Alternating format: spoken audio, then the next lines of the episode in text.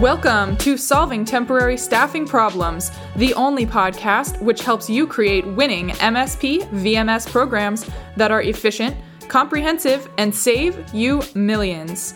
Learn to enhance your current VMS MSP program or simply build your own with the absolute authorities in temporary staffing.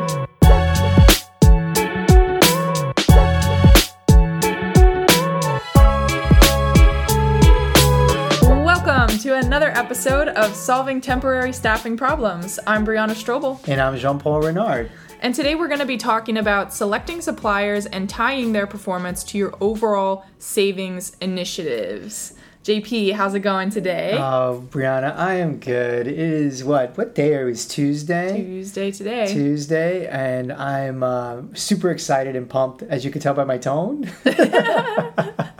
I might be a little tired today. Yeah, but I'm doing well. I'm, uh, how are you? I'm doing well. So, just to remind everybody, we set up this podcast in order to inform and educate on a lot of the problems and topics that we receive questions about regularly here. So I'm assuming that under this topic of selecting suppliers and tying their performance to your overall savings initiatives, I'm assuming you've received a bunch of questions or at least noticed some problems with this. Yeah. JP, you want to talk about that? Yeah, yeah, Brianna. So, um, out of like all of the issues that come on my desk from our from our clients, it's this is probably the number one issue. Um, it's like how do I identify suppliers? How do I find the, the least expensive suppliers? How do I get all of my orders filled in that process as well? And the business itself, temporary staffing, uh, specifically in, in, in categories like warehouse workers and also like contact centers, they've become a really commoditized uh, business. It's become very commoditized. So market markups have been really compressed. So suppliers are working on thinner and thinner margins and performance is not necessarily the best in those categories. And I attribute it to the fact that most companies look at this uh, category in regards to selecting suppliers and how to tie measurements into their overall successes. Um, they're looking at it improperly. Their formulas are not very sound.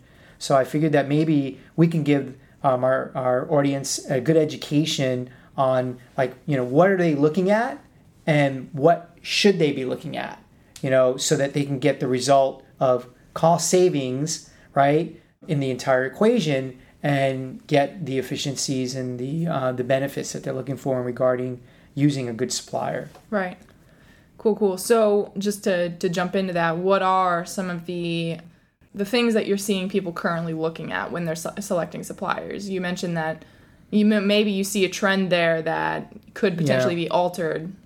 Yeah. So um, the probably the number one thing that companies are looking at is is price.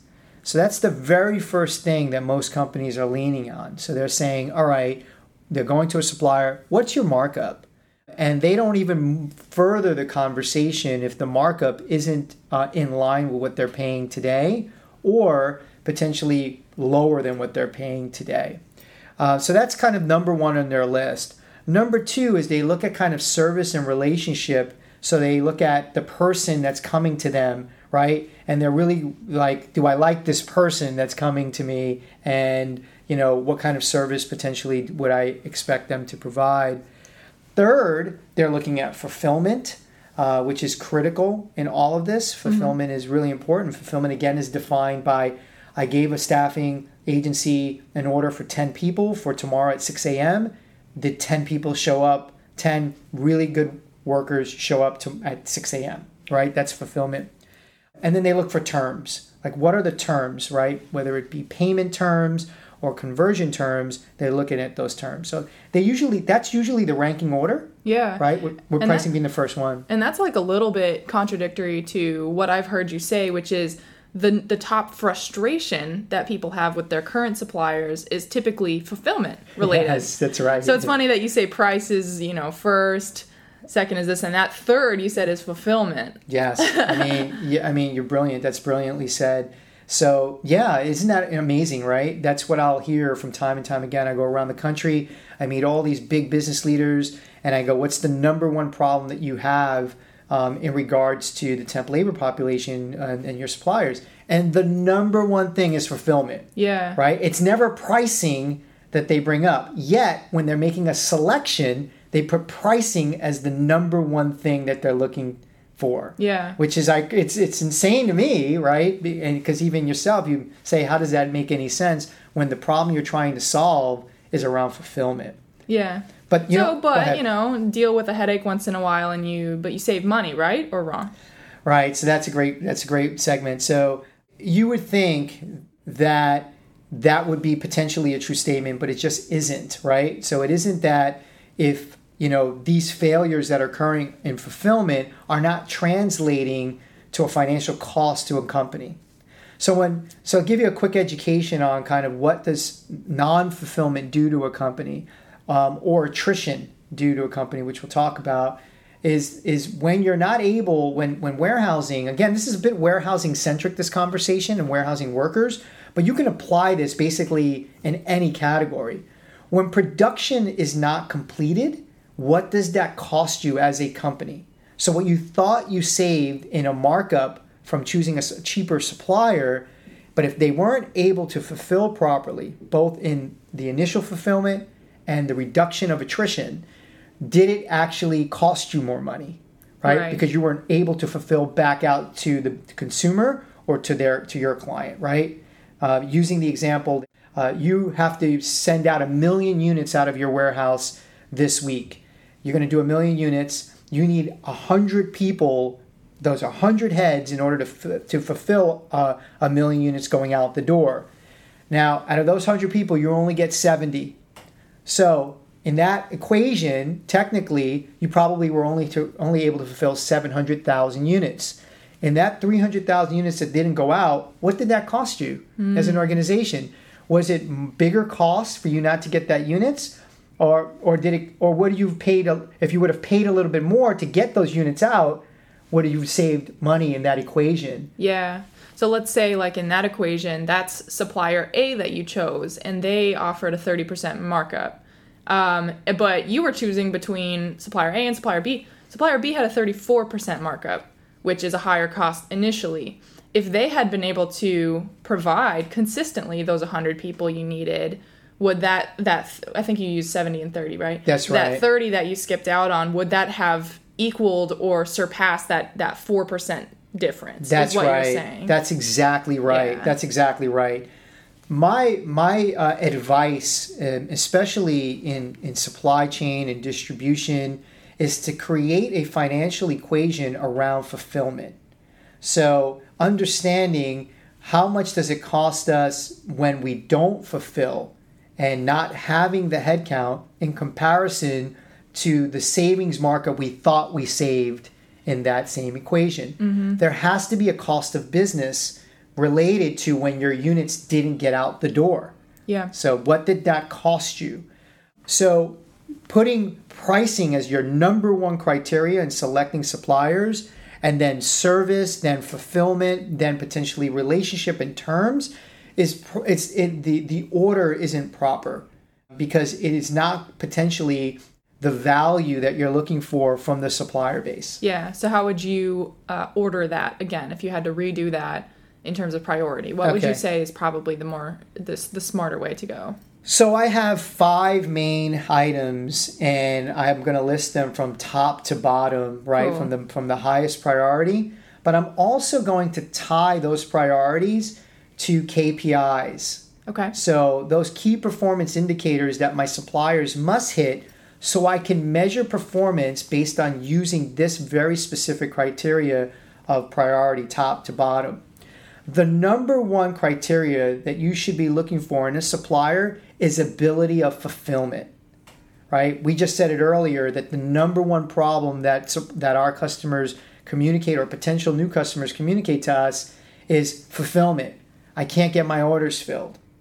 That should be your number one priority. So when you're identifying a supplier, what you're looking for is who in this geography what supplier in this geography dominates the market so that their fulfillment is super, super high. And then I can tie in their key performance indicators based on that fulfillment. I'm rewarding based on their ability to fulfill, and that should be my number one criteria. So how do you measure that typically? Is it do they have a track record that they'll typically present to you with that or how do you go about knowing that ahead of time before you've tested them out? Yeah, that's a great question. So, one of them is start asking them questions who are they supporting today? Okay. Potentially ask them for references of who those clients are to be able to connect with those clients directly and, and talk to those clients to say, how are they fulfilling? What does their fulfillment look like? Do you measure fulfillment? Ask them for their own record around fulfillment. Focus on the conversation around fulfillment and stressing fulfillment. Potentially, what you're going to find is if you really stress that conversation with whoever that local rep is that you're talking to, if they lack fulfillment during that conversation, they're going to share that with you. Because what you're going to tell them is you're going to tie a very specific KPI around that fulfillment. So it's very important that they have a transparent conversation with you that the number one criteria that you're looking for is fulfillment. So find references, talk to them directly, try to fish out the truth, and let them know that you're tying the KPI directly to their ability to fulfill. Yeah. So is that kind of number we're trying to hit in like percentage of reliability? Like, you know, if you can you can fulfill my complete order 99% of the time, yes, you know, like is yes. there a general number that everybody should be going for or question. is that scalable based on your business? That is a great great question. So in, in warehouse working category, in that labor category, the, the fulfillment rates that exceed 90% are typically excellent, right? Thinking that you're going to get 100% fulfillment all the time is not realistic in warehousing worker environments. But anything that can exceed 90% is a very strong number. When you get below 80%, um, there is where you're going to start looking at hmm, is am I really hitting the marks? Because if I'm going below that 80, because that 80 to 90 is kind of a middle ground, over 90 being excellent. Yeah. Right? But I would say below 80 could be problematic. Regardless of the business you're in or regardless, regardless of size. Absolutely. Cool. Absolutely. Cool. Absolutely. And it, it will have a negative impact to your business yeah. if it's hitting below that threshold. Cool. Okay. So I understand that first point. Then, what would be the second um, point on the list of priorities when you're assessing a supplier? Controlled attrition. Now, attrition is again defined as an employee, a temporary associate that arrives and doesn't complete the assignment. Mm. There's an assignment that could be for a month, two months, three months, whatever that is, and doesn't complete the assignment.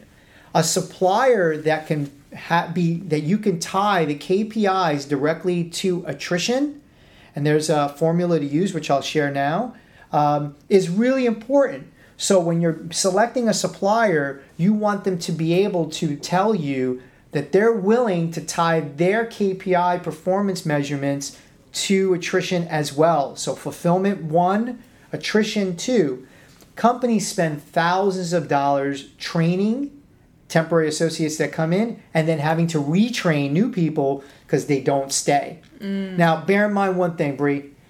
Attrition is a shared responsibility.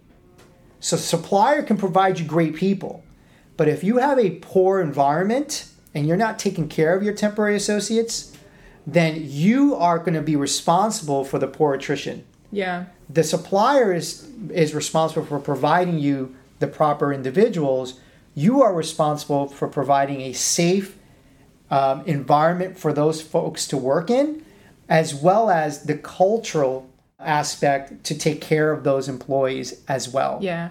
So there's not only a KPI placed on the supplier in this case, there's kind of like a performance metric you're looking at on your people who are dealing directly with the associates every day. 100% it's very easy for companies to just blame suppliers in regards to attrition.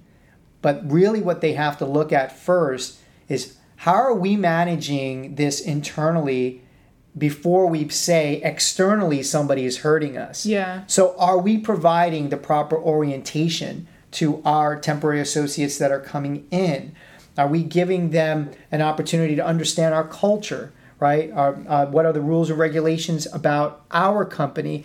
And are we embracing them for them to be part of a team, or do they feel very external? Because Yeah. if they feel very external, their loyalty to the job is questionable. Now, a good supplier manages this as well. A good supplier will go back to their clients and say, where you don't have this orientation in place, you don't have these safety discussions in place, we're going to deploy them on your behalf in collaboration with you to do that so that we can minimize attrition.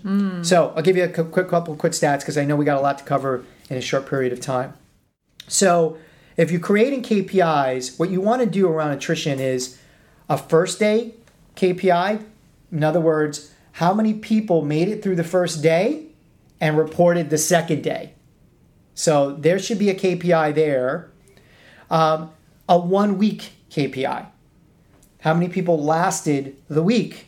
And this is in consideration of something of a project that's longer than a week. Yeah. And then it's an interesting stat, and we pulled this from our own data.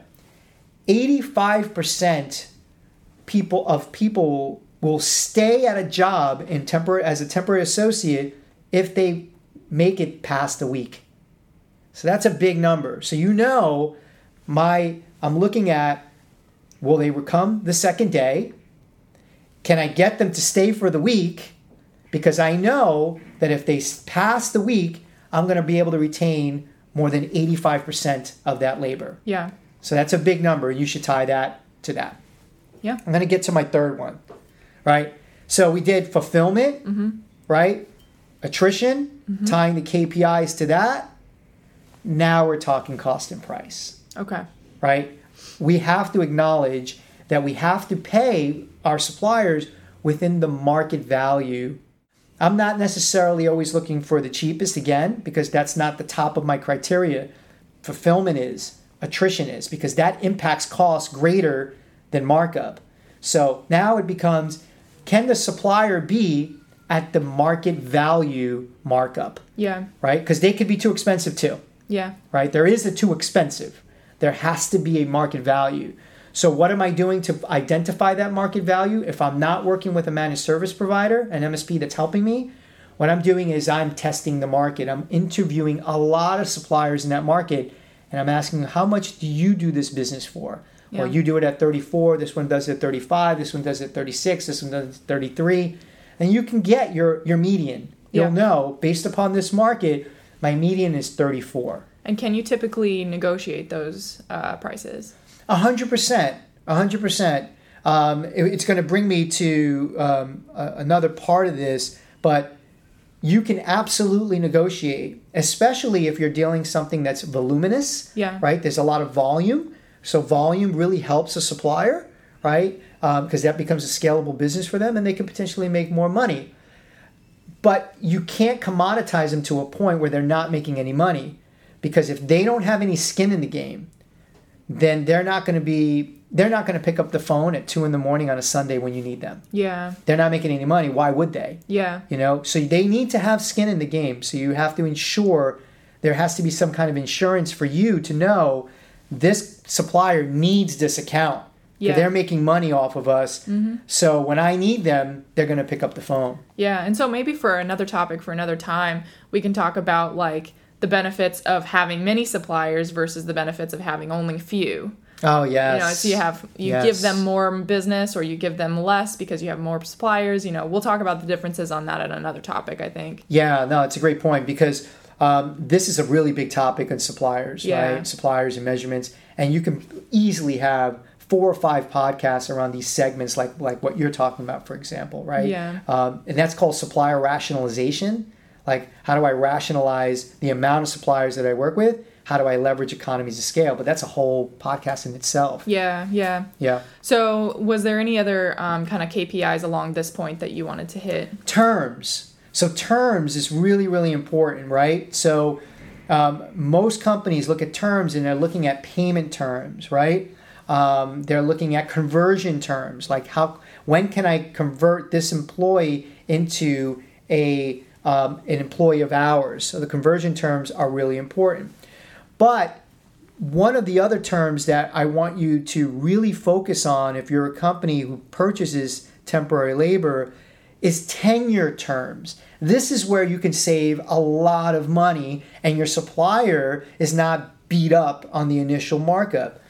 If you have labor that's working for you, that temporary associates that are working for you over an extended period of time, you want to negotiate terms that gives you one markup over a, a, this period of time, let's say 1 to 6 months you can't you don't want to convert the employee, but you don't want to pay the same markup after 6 months. Okay. And this is where VMS plays a great role. A good vendor management technology will actually automates that process that says this will be one price from January 1st to June 1st, and then after June 1st, there's a reduction in price in the bill rate from June 1st on. Cool. You can negotiate those terms. There's statutory limitations in regards to taxes as well that the supplier benefits from after long term employees are there, that you should be able to negotiate some of that savings that they are experiencing as well. So there's more dollars to save in tenure than there typically is in just the beginning markup. Because if your fulfillment is strong and your attrition is low, your tenure is going to be high. And now you have these big abilities to potentially save money. So tenure would be number four. Cool. Was there anything else on your list? You said you had five, right? Number five is service, right? And why do I put service all the way in the bottom, right? These are all obviously very important. The reason I put it all the way in the bottom is that if you can't get this order one through four properly done, service never occurs. So if you're paying your supplier poorly, you're treating your temporary associates poorly, that means your fulfillment is going to lack, your attrition is going to be high, um, and the service level won't exist. So if I put service number one without having all of these other values, these five, these four other values that are critical, it will ensure your service will be excellent if you can have fulfillment number one, tying your KPIs, attrition, shared value that you both have together, cost and pricing, 3rd mm-hmm. in that value, terms. Now your service could be excellent because you have a supplier that has skin in the game. You're partnered with that supplier in sharing attrition responsibilities and safety responsibilities, and you're both making more money. That's when you get really great service. Cool, I love it. And we could do entire podcast topics on all five of these things. I was thinking, like, man, we could totally dive deeper into terms itself, 100%. into service, them all the moving parts with that. Like, there's so many things that we could talk about, but. Um, That's a great point. 100%. All of these have like these uh, subcategories to talk about um, and how to improve fulfillment and how to improve attrition. But looking at this from a macro level, get away from using price number one, service number two, fulfillment three, terms and relationships four or five, and get into the practice of understanding that fulfillment will be number one, tied to KPIs. Controlled attrition is the shared value between all of you and tying KPIs from on both parties. Um, then you're doing with cost and pricing to get into the market value. Then you're talking about terms and the savings opportunities in those terms, not just looking at terms of payment or terms of conversion, but terms around tenure and the dollars that you can save there. And then service will be amazing. Yeah. So who is this geared toward? This is this is episode is pretty much geared towards VPs, managers, financial peeps like yeah yeah totally this, this, could potentially benefit the entire business as a as a whole so it's um, definitely super beneficial to look at fulfillment as your number one. Yeah, let me tell you something. It's so interesting because I see enterprises they make these these procurement decisions, these purchasing decisions at the enterprise, and who suffers is the supervisor in the warehouse that can't get their orders filled. Mm. So they're there and they got to get all these units out and they don't have the headcount to get it out. right? Because the decision was made in office, but not understanding how it impacts the floor. Talk to the people on the floor, right? And then tie the financial equation between the enterprise and the overall fulfillment from, from the distribution center and understand that mathematical equation and include the person. So whoever is, is listening to this podcast, whether you're a supervisor, you know, running a line, whether you're a manager, whether you're a regional director, or whether you're a VP, um, it applies to all of you, right? Because you all play a role in educating your company on why fulfillment should be number one, controlled attrition two, uh, cost and price three, terms, and then overall service. Cool. I think we're pretty much out of time for today. Was that the final thought you wanted to share? did you have anything else? No, I think that's my final thought. I want to encourage uh, companies to to follow this process, build deep relationships with their supplier base, so that they can realize the savings dollars that they're going to be looking for, along with the service levels that they need. Awesome. Well, this has been another episode of solving temporary staffing problems. I'm Brianna Strobel. And I'm Jean Paul Renard. And we will talk to you guys next time.